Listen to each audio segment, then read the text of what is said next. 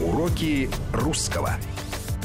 Всем здравствуйте! В эфире программа «Уроки русского», ее постоянный ведущий, доктор филологических наук, профессор Государственного института русского языка имени Пушкина Владимир Аннушкин. Владимир Иванович, здравствуйте! Здравствуйте! У нас футбольные дни, футбольные недели, и, конечно же, мы не могли обойти стороной эту не проблему. Надеюсь, что не проблему, потому что наша программа выходит как раз в преддверии важного для нас матча, и надеюсь, что он проблемой как раз не станет. Понимаете, вся жизнь – проблема, и надо проблемы уметь решать. И всякая проблема может быть решена только тогда, когда ты ее решаешь на основе культуры, на основе оптимизма, веры в решение проблемы.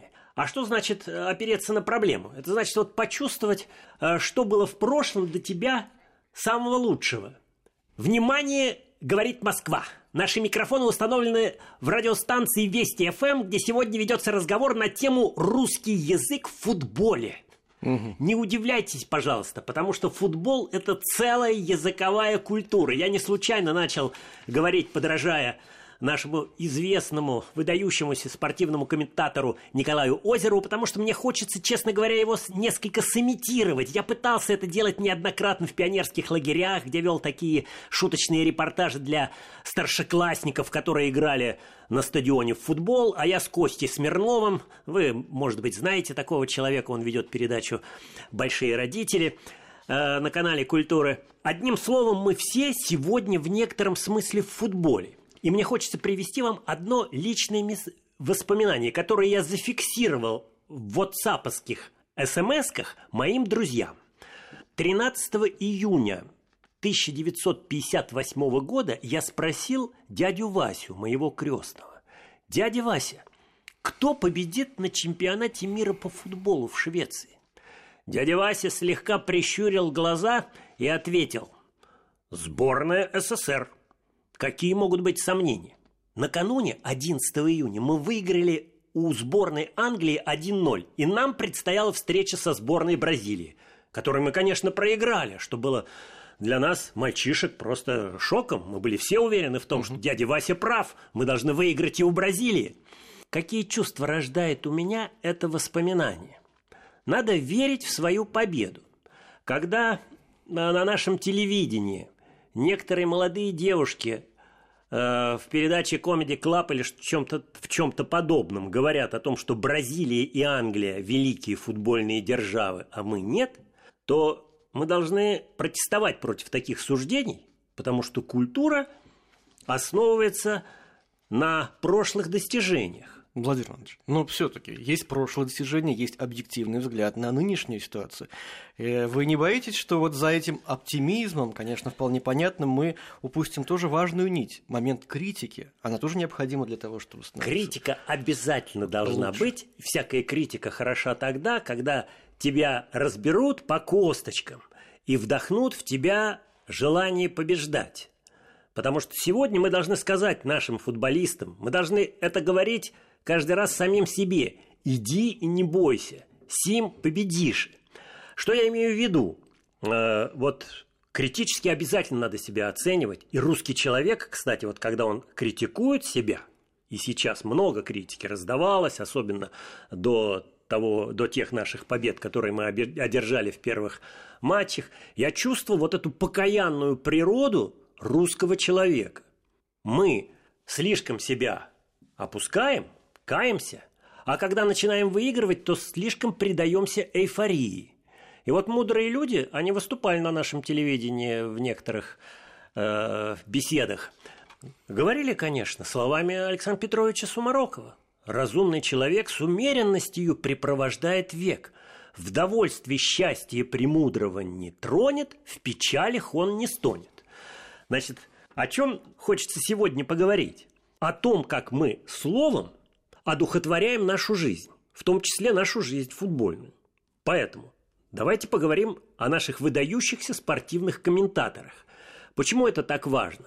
Потому что войну выиграл Левитан.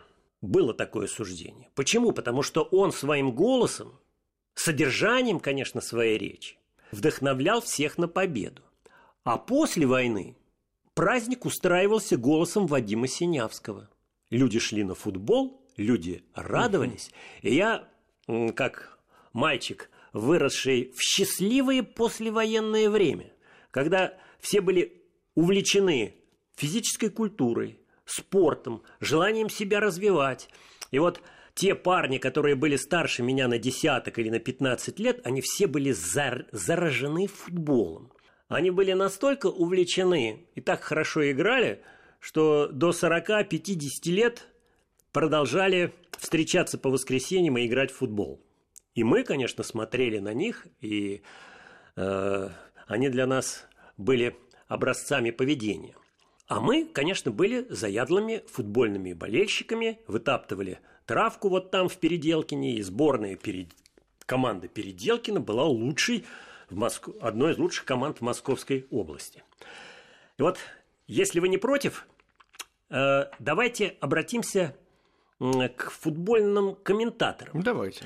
Хрипловатый голос Вадима Синявского, участника войны, настолько привлекал и сосредотачивал внимание всех, кто приникал к радиоприемникам, и так ярко и образно описывал он происходящее на поле, что невозможно было оторваться. А затем в наш радио- и телеэфир вошел великий Николай Николаевич Озеров, артист Московского художественного театра, который из спортивного репортажа сделал произведение искусства. И это происходило благодаря тому, что он имел, конечно, очень хорошую речевую, речемыслительную подготовку. Николай Николаевич в конце жизни написал замечательную книгу «В погоне за синей птицей», а он играл в спектакле «Синяя птица», и там рассказывал о своем непростом вот этом футбольно-репортажном опыте. То есть у него тоже были проблемы. Он тоже очень долго себя готовил к этому. Я предлагаю сегодня послушать и голос Николая Николаевича без больших и долгих научных комментариев. А затем, кстати, Руслан, у меня есть предложение сравнить это с нашими футбольными комментаторами. Интересно. Потому что у нас наши ребята, наши ведущие Николай Саприн и Александр Неценко ведут репортажи с наших футбольных матчей нашего чемпионата. Поэтому, пожалуйста, слово имеет Николай Озеров. Давайте начнем с Николая Озерова. Чемпионат мира вступил в завершающую фазу. Спортивные страсти, кажется, поднялись до точки кипения. Витрины магазинов пестрели футбольными сувенирами. Казалось, весь город, все городское население – это футбольные болельщики. Ведь сегодня решится, кому дальше продолжать борьбу за титул чемпиона – сборной команде Чили или советским футболистам. Крутиков посылает мяч вперед Понедельнику. Понедельник Иванову, мяч Иванову. Иванов здесь проходит вперед, отдает Хусаинову. Хусаинов на месте левого крайнего. Вот Хусаинов навешивает на штрафную площадку. Удар, нет, удар не получилось. Мяч Валентина Иванова, пас назад Хусаинов, удар воротам. Удар, гол! Советские спортсмены открывают счет. Виктор Понедельник направляет мяч в ворота. 1-0 в пользу сборной команды Советского Союза. Вы слышите вот это напряжение, которое создается монологом телекомментатора. Причем этот монолог основывается на том, что телекомментатор, ведущий, вдохновлен происходящим на поле, но он прекрасно знает, что существует техника речи, что существуют паузы, что существуют логические ударения, существуют правила выразительной речи. Он понимает, что нельзя как бы останавливаться, но нужно внятно и зорко следить за течением игры. И здесь встает очень много интереснейших вопросов. Как организовать комментирование матча? Кто станет лучшим комментатором? Значит, комментатор для нас фигура наиважнейшая в футболе. Комментатор создает настроение всей страны. Это психолог. Это человек, который своим комментированием и своей речью ведет в сущности нас вперед, потому что он дает свои оценки игре и должен иметь какой-то своеобразный характер. Он должен запоминаться и своим голосом, тембрами своего голоса, и стилем ведения, и некоторыми мыслесловесными находками, которые становятся, которые очень часто бывают импровизированными, но в сущности их, конечно, надо готовить. Именно поэтому я даже больше по телевизору люблю смотреть футбольные матчи, вообще спортивные соревнования. Когда телекомментатор не мешает. Нет, наоборот, по телевизору люблю. Да. Когда телекомментатор, наоборот, привносит свою лепту, свою эмоцию в происходящее. Потому что на стадионе-то этого нет, там же нет никакого комментатора. Там, понятно, другая атмосфера, аура, всеобщее ликование, но нету этой важной детали, без которой мне как-то вот очень ее не хватает. А вот это очень интересное у вас впечатление, потому что когда идет радиокомментатор, комментарий, и это делают как раз вот наши ведущие Вести-ФМ, которых мы сейчас послушаем, им приходится описывать то, что происходит на поле. Впрочем, они это делают для наших телезрителей, кстати, которым, может быть, не вполне нравится, как это делают другие комментаторы, они могут послушать нас. Но мы это делаем не в пику никому, нам просто интересно сделать это самостоятельно. Поэтому давайте послушаем наших комментаторов. Давайте. Сейчас подходит к мячу, берет его в руки, это аут с правого фланга, недалеко совсем до угла штрафной площадки, Фернандес разыграл этот мяч Зобнина. Но и тем временем мяч сейчас у нашей команды, мы действительно отыгрываем его назад, вытягиваем на себя египтян, и выскакивает Мохаммед Салах, забрасывает мяч Сергей Игнашевич дальше на Дзюбу, хорошая скидка. Дзюба может делать передачу. Самедов. Очень далеко мяч уходит за пределы штрафной площади. Подключается Марио Фернандес. Отличная передача от Самедова. Он увидел подключение бразильца. Давай, гол! Гол! Гол! Гол! Гол! Черышев! Черышев! Черышев! Третий мяч Дениса за вторую игру. Третий мяч Дениса за вторую игру. Как же здорово сыграли наши на правом фланге. Этот пас, который пошел на Дениса Черышева под удобную ногу, тоже был превосходен. Потрясающей комбинации. Самое главное, сборная России провела ее блистательно на высоком мировом уровне. 2-0 в пользу сборной России. И главное, создан отрыв от соперника. От очень опасного соперника и главного конкурента в борьбе за выход из группы. Черышев, ты просто бог. Вот это потрясающая возможность по радио сказать так, услышать, чтобы увидеть, я это называю. Вот я даже не понимаю, по радио комментировать футбольные матчи сложнее или проще? Это, конечно, надо, наверное, спросить у этих футбольных комментаторов, но это потрясающе делать так, чтобы люди, которые едут в машине, еще, они не видят же ничего, потому что они это представили в своем воображении. Вот совершенно верно. Я ясно ощущал, как Вадим Синявский, который вел радиорепортажи в 50-е годы, как он описывает каждый эпизод. Сегодня телекомментатор, конечно, не должен как бы говорить лишнего, но он не может своей эмоции, а основание футбольного красноречия «Суть страсти», как можно было бы пересказать книгу «Правила высшего красноречия» Михаила Михайловича Спиранского, этот телекомментатор, вне всякого сомнения, поддерживает эмоции публики. Здесь есть очень интересные вопросы, кстати, Руслан. Интересно было бы их обсудить с нашими зрителями. Как лучше, вдвоем вести репортаж, например, или одному? У меня такое ощущение складывается, что когда репортаж ведется двумя комментаторами, то очень часто эмоция как бы сбивается. Это, наверное, зависит от людей, насколько они дополняют друг друга. Да. Тут важно подобрать. Давайте сейчас прервемся. Если они вдвоем, как вот наши ребята Саприн и Неценко, я у них почувствовал полное взаимопонимание, как у Ильфа и Петрова. Некую синергию. Мы сейчас прервемся и обязательно продолжим с того места. Уроки русского. Уроки русского. Продолжаем нашу футбольную программу, несмотря на то, что на русском языке, но тем не менее мы, конечно, не остаемся в стороне от чемпионата мира. Вместе с доктором филологических наук, профессором Государственного института русского языка имени Пушкина Владимиром Аннушкиным мы как раз обсудили комментаторов. Сравнили Синявского, сравнили наших, Неценко и Саприна, которые комментируют для вас на матчи на радиостанциях Вести-ФМ и Маяк. Но мне очень хочется сказать и о других наших комментаторах.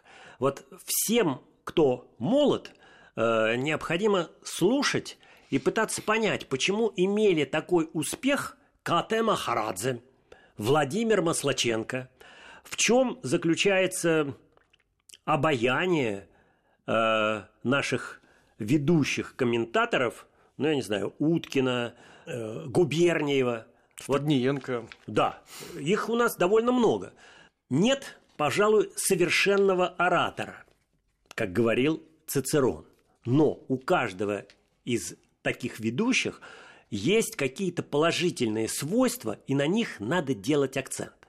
Вот чем запоминается человек? Человек запоминается, конечно, своими мыслями. Человек запоминается оригинальными словами, как Котэ Махарадзе. Закончилась 33-я минута матча, началась 34-я. Или вратарь выбил мяч в поле, чтобы полузащитники шли подальше. Вот трудно сказать, он шутил, когда произносил такие фразы, или нет. Богатая, разнообразная речь, словарный запас и искусное произношение, которое состоит в том, что ты умеешь говорить и в достаточно быстром темпе. Да. Вчера в нашем институте одна девушка защитила диссертацию по киберспорту, по киберспортивным соревнованиям, когда там на танках соревнуются. О, боже мой, какой там темп речи! Но, честно говоря, в этом темпе речи нет тех самых необходимых, может быть, даже микропауз, в которые воспринимается речь. А все-таки русская речь прекрасна тем, что она имеет свою мелодику, и вот эта мелодика, разнообразие, когда голос гуляет по высотам музыкальным, кстати, нравится больше всего иностранцам восприятие русской речи. Что еще создает наше настроение перед футбольным матчем и создает, наверное, какой-то наш настрой и создает стиль нашей жизни? Во-первых, кричалки футбольные. Да, замечательно. О футбольных кричалках. Они с точки зрения русского языка как вообще оцениваются? Они же там бывают и грубые, и матные, всякие бывают. Значит, хочу сказать, что я давно наблюдаю футбольные кричалки. Да. Начнем с того, что мы стояли за воротами наших старших товарищей и мужиков, которые играли за магазином поселка Переделкино, и кричали сначала «давай банку, давай банку». Потом родилось «шайбу, шайбу». Вот сейчас уже не кричат «шайбу, шайбу». Сейчас самый популярный возглас «Вперед, Россия», как известно. Могу вам сказать, что в нашем институте несколько, по-видимому, заинтересованных в футболе студентов, среди них есть и девушки, написали очень неплохие дипломные работы на тему футбольные кричалки. Да вы что? Да, а конечно. Они как-то отражают суть времени или что-нибудь? Что я думаю, что они, вне всякого сомнения, отражают стиль времени. Угу. И вот когда вы сказали о том, что есть грубые кричалки или, не дай бог, кричалки со скверными словами, ну, конечно, это все говорит о том, как мы немножко упустили нашу футбольную культуру. Вот что я называю футбольной культурой? Сохранение традиции и умение творить в этой традиции. Что значит сохранение традиции? Вот после развала Советского Союза мы сказали, так, у нас все начинается сначала. У нас первый чемпионат России, у нас новые футболисты. А почему бы нам не сказать? У нас великое прошлое, у нас замечательные команды, которые сохранились. «Спартак» у нас не двукратный чемпион России к нынешнему году, а 12-кратный чемпион России. У нас «Динамо», «ЦСКА», у нас «Зенит». Все эти команды имеют колоссальные традиции, и надо на них опираться. Почему бы нам не заимствовать и Владимир, не утверждать, что... Я вам могу ответить, почему, но я боюсь, я перескочу слишком далеко. Мы это планировали ближе к концу нашей программы. Давайте я таким образом проанонсирую. Вот эту вот часть нашей программы. Да. Почему? Я вам отвечу. Почему, вы говорите, такое отношение к футболистам? Почему мы не гордимся прошлыми заслугами? А потому что сами футболисты очень часто провоцируют такое отношение. Вспомните Аршавина, который вернулся, и у него спросили болельщики, а почему вы проиграли? Что случилось? Он сказал, это ваши проблемы. Потому что они не умеют говорить зачастую перед камерой. Да. Потому что зачастую они как-то странно проводят время с девушками низкой социальной ответственности, при этом проиграв матч. Мы знаем, какую зарплату они получают.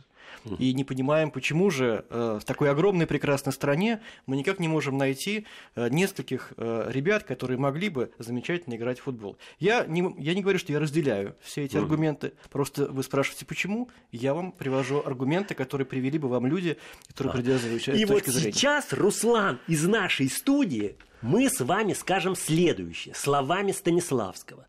«Самое большое счастье не получать поздравления, не получать славу, не получать вот это самое богатство, самое большое счастье, по словам Станиславского, творить новый художественный образ, а для футболиста самое большое счастье, почему он должен побеждать, играть в футбол, получать удовольствие от футбола. И мы чувствовали, что у той сборной команды СССР, которая в 1958 году выиграла у Англии, а в 1962 вышла в полуфинал, это удовольствие от самой игры. А там дальше, пожалуйста, вот получай свои дивиденды, и мы, болельщики, постараемся вам не завидовать в этом. Пожалуйста, вы только играйте и верьте в то, что вы делаете это для своей страны. Это взаимное такое движение. Да. То есть страна взаимное верит. Движение. Вот когда я работаю в эфире, мы часто обсуждаем футбол. Когда мы выиграли у Саудовской Аравии, я радовался, конечно, многие радовались. Но приходили сообщения, да, это что, разве это команда Саудовской Аравии, с кем мы? Проиграем в следующий матч с Египтом. Мы опять выиграли. Да. Опять приходит куча смс-ок, да, это случайность, разве мы можем? Да, ну это все. Потом мы проиграли Уругваю и пришли куча смс-сообщений. Ну вот мы же говорили, наконец-то вот наша сборная родная. То есть некое такое неверие изначально, которое, конечно, тоже передается футболистам. Это, наверное, не правильно, потому что надо болеть в любом случае. И даже если они проигрывают, может быть, и больше надо их поддерживать. Это наше движение болельщиков, да. Но и движение их футболистов. Нормально общаться с прессой, отвечать на вопросы, общаться с болельщиками, нормально вести себя во время матча и после матча. Совершенно верно. Поэтому мое предложение к средствам массовой информации, в частности, вот пусть это будет, это предложение прозвучит сейчас на наших вестях ФМ. Ну, конечно, всякий футболист – медийная личность. И эта медийная личность должна быть приготовлена к тому, что он будет общаться с людьми, будет общаться с прессой. И надо хорошо очень понимать, что с точки зрения риторики, коммуникативных дисциплин, ты, конечно, создаешь определенный образ. Теперь я спрошу вас. А эта маска, которую создает всякий артист, политик, это что, обман? Вот он не должен быть обманом. Он должен быть действительно построен на каких-то нравственно-философско-культурных основаниях. Ты честный человек. Ты честно играешь в футбол. Ты веришь в свою команду. Ты веришь в свой коллектив. Если у тебя что-то не получилось, сохрани достоинство. Если у тебя что-то получилось, не гордись. Поэтому... я очень верю в то, что мы можем эту ситуацию как-то переломить. А как их надо? Обучать ораторскому мастерству футболистов? Может быть, к вам в институт их устроить? Ну, каким образом? Они же должны в футбол все-таки прежде всего играть, а не выступать на публике. Прежде всего в футбол играть, но каждый человек должен понимать, что он словесный человек. Вот выражаюсь словами XVIII века. А что значит словесный человек? Это значит, вот тебя позвали на эфир куда-то. Приготовься к этому эфиру. И пойми, что вот так же, как ты бываешь эмоционален на футбольном поле, подключи немножко свою эмоцию. Вот Павлюченко сидит вчера в эфире, да он какой-то сидит, я не хочу критиковать парня-непрофессионала в русском языке или риторике, но он как бы сидит никакой. То есть вы хотите сказать, что это часть профессии футболиста? Это часть профессии футболиста, потому что получается как и политик, он там, министр финансов, грубо говоря, да? Конечно. Мало того, что он должен соображать, желательно, во всяком случае, в экономике, он еще и должен уметь говорить, выйти на публику и объяснить, почему принимается то или иное решение. Конечно. Так и здесь. Человек не только играет в футбол, но и объясняет, почему он выиграл, проиграл, какие там были недостатки и так далее. Да, Руслан, и в этом смысле у меня некоторый упрек нашим средствам массовой коммуникации, потому что это мы с вами. Мы, филологи, не подсказали, а вы не организовали. Так. Надо было готовить нашу сборную к чемпионату мира. Чем? Встречами с этими футболистами. Надо было каждый образ нашего игрока прорекламировать и описать, что это за человек, чем он хорош. Причем можно сказать, что даже в этом смысле создается некоторый миф. Нет, создается образ человека. Причем, если вы создадите положительный образ, то люди и будут настроены положительно. Это работа тренеров тоже, которые должны вкладывать в спортсменам, что они должны общаться с людьми, что они лицо футбола. Да. Мы сейчас должны сделать паузу. Хорошо. Вот, будьте любезны. И вернемся. Уроки русского. Уроки русского. Напоминаю, что у нас в студии доктор филологических наук, профессор Государственного института имени Пушкина Владимир Аннушкин. Мы сегодня говорим о философии футбола, о роли слова в футбольном искусстве.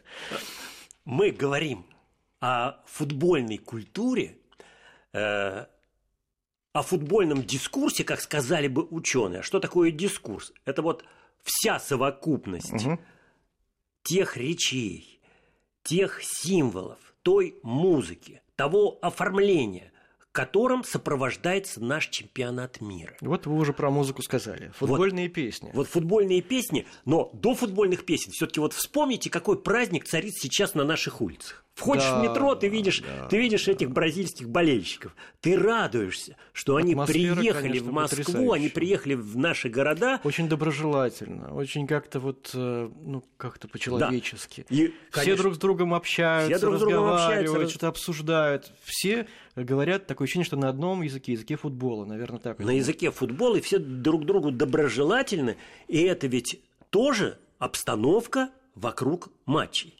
А теперь вот что нас еще настраивает на футбол. Трам-там-та-та-та-та-там, та-там-там-там-там, та-та-та-та-там. Вот эта музыка, она для меня была волшебной в детстве. Вот приникаешь к приемнику, слушаешь, сейчас начнется футбольный матч. И вот сейчас, знаете, в детстве, наверное, не звучали так песни эти, которые сейчас звучат. Я послушал в интернете и разобрался со своими студентами и всеми, кто пришел на школу русского слова в наш институт русского языка имени Пушкина. «Эй, вратарь, готовься к бою, часовым ты поставлен у ворот. Ты представь, что за тобою полоса пограничная идет». Вообще, какие замечательные песни, какой прекрасный метафорический образ создается, чтобы тело и душа были молоды. Ты не бойся ни жары и ни холода, закаляйся, как сталь. А дальше, кстати, тоже прекрасные слова.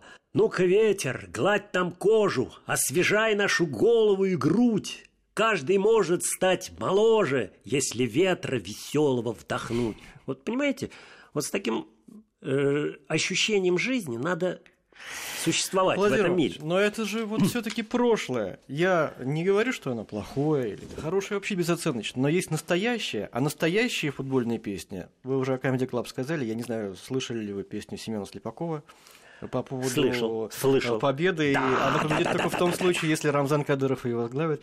Кадырову песня тогда понравилась, он сказал, что... Но он расстроен, потому что по сюжету песня она все равно не выиграла.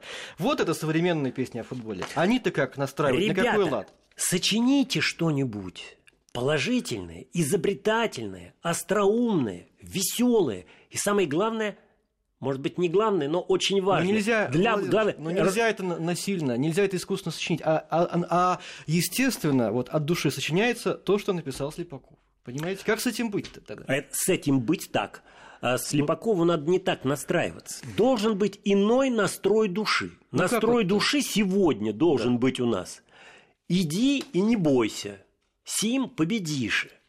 Вот когда ты веришь в ближнего своего, тогда у него все получается. А если ты делаешь акцент на его недостатках, критикуешь его, так это, понимаете, это наследие прошлого, это наследие 90-х. Мы сейчас пытаемся переломить стиль нашей жизни. Мы пытаемся поверить в себя. Россия сосредоточивается, даже говорю старинным языком. Язык старинный, а чувства все современные. Поэтому нам сегодня требуется та вера, которую я получил, кстати, вчера, спросив своего испанского студента Лопеса. Да. Он защитил магистерскую диссертацию в нашем институте. Лопес, а кто победит в завтрашнем матче Испания-Россия? Россия, сказал Лопес. Вот понимаете, я могу вам шуточно или не шуточно... Почему он не объяснил? Нет, почему он не объяснил? Вы знаете, надо принять... Он не хотел вас обидеть. Просто. Да. Вы знаете, мы ведь с вами тоже не пророки. Пусть будет так, как сейчас нам предначертывает все Божья воля. Мы должны только верить в себя, в свою страну. Могут быть какие-то случайности, могут быть какие-то закономерности. Если вы имеете жажду и желание побеждать, то победа к вам непременно приходит. Нам сейчас очень многое требуется сделать в перестройке нашего футбольного хозяйства. Ну вот, например, наконец-то мы имеем своего отечественного тренера. И мы увидели, что этот отечественный тренер, весь его образ, в том числе речевой образ, он как-то нам очень мил. Черчесов немногословен. А это важно. Это очень важно. В современном мире это важно, какой тренер какой страны. Екатерина II была отнюдь не русская. Не надо. Ну как? Екатерина II стала русской. Стала. Ну, вот в чем все дело. Да. Гус Хиддинк, может быть, тоже поработал бы чуть-чуть. Вы понимаете, все дело в том, что вот русский – это не национальность. Русский – это чувство сопричастности вот к той философии, которой мы живем. Поэтому у нас нет ни татарина, у нас нет ни кавказца. У нас в фильме Тарковского «Испанец», испанка говорит: «Мы все русские». Почему? Потому что их привезли из Испании в 1936 году. Значит, русские и принимают всех в Россию, принимают всем духом, всем своим настроем. И нам только надо уметь не разделяться и верить в себя. И вот затем каждый из нас должен в своей профессии творить эту жизнь. Еще очень важно сказать. Популярность футбола создана средствами массовой информации. Вот ведь почему футбол стал такой самой популярной игрой на весь мир? Потому что, начиная с 30-х годов, развивается радио, телевидение, средства связи, затем развивается печать. Сейчас мы чувствуем, как развился интернет. И, кстати, вот когда сейчас смотришь футбольные матчи 50-х, 60-х, 70-х годов, которые, слава богу, выставлены в интернете, ты, конечно, чувствуешь, что они живут в каком-то другом стиле или даже в другом мире. Они живут в другом ритме. И вот нам необходимо устроить сейчас нашу жизнь истинно счастливо. Я вижу, какая радость царит на трибунах, когда наши люди идут сейчас на стадион, когда они украшают себя всякими там зарисовками, шляпами, платками и так далее. Если мы сумеем организовать свою жизнь всеми средствами искусства, в том числе искусства речи, то тогда наша жизнь будет благополучной и счастливой. И очень хочется, чтобы мы обрели веру в себя, и каким бы ни был результат матча, чтобы мы и не слишком гордились, и не слишком расстраивались, но верили в победу и обязательно за нее боролись всеми возможными честными средствами. Угу. Ну, мы уже победили, надо сказать. Во-первых, мы вышли из группы, это небывалое событие, а во-вторых, мы этот чемпионат проводим. Это очень важно, наверное, в плане обмена культуры, в том числе языковой культуры, когда иностранцы приезжают к нам, они не так часто к нам приезжают, к сожалению, тем более в Москву, да, они приезжают в Питер, но в Москве очень немного туристов иностранных, тем более в какой-нибудь Саранск, тем более в Казань, и вот они наконец-то своими глазами видят, как живет Россия, не глазами пропаганды с обеих сторон, а своими собственными глазами, как мы здесь живем, какие мы на самом деле. Мне кажется, это в дальнейшем очень хорошую службу сослужит нам всем. Совершенно верно. Вообще наша страна в некотором смысле преобразилась благодаря чемпионату мира. И сейчас уже мы чувствуем этот результат, потому что как преобразились наши города, которые являлись организаторами футбольных встреч, как преобразилась Москва. Мы чувствуем, что мы действительно сейчас цивилизованная страна.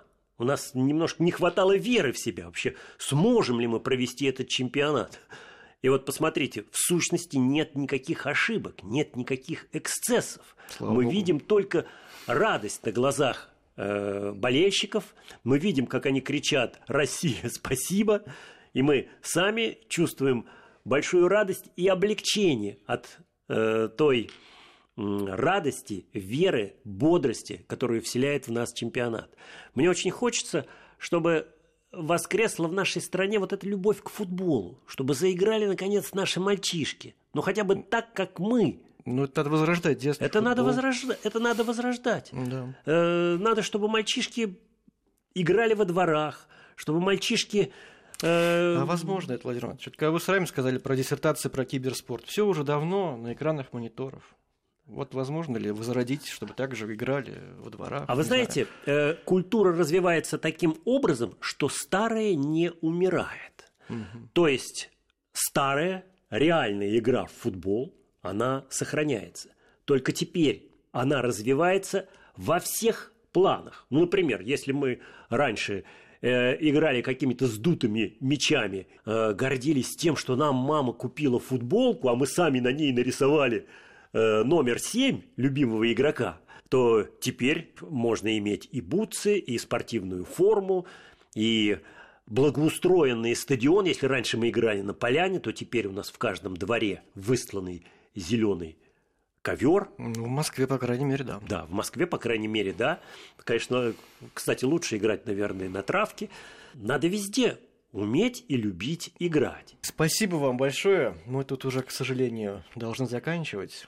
Желаем победы нашим футболистам и болельщикам. И желаем такого взаимодействия, чтобы оно было между болельщиками, футболистами, понимание и взаимную любовь, взаимное уважение. Будем продолжать традиции Льва Яшина, Эдика Стрельцова. Будем победителями. Да здравствует наша футбольная держава. Спасибо. Доктор филологических наук, профессор Государственного института русского языка имени Пушкина Владимир Аннушкин. Уроки русского.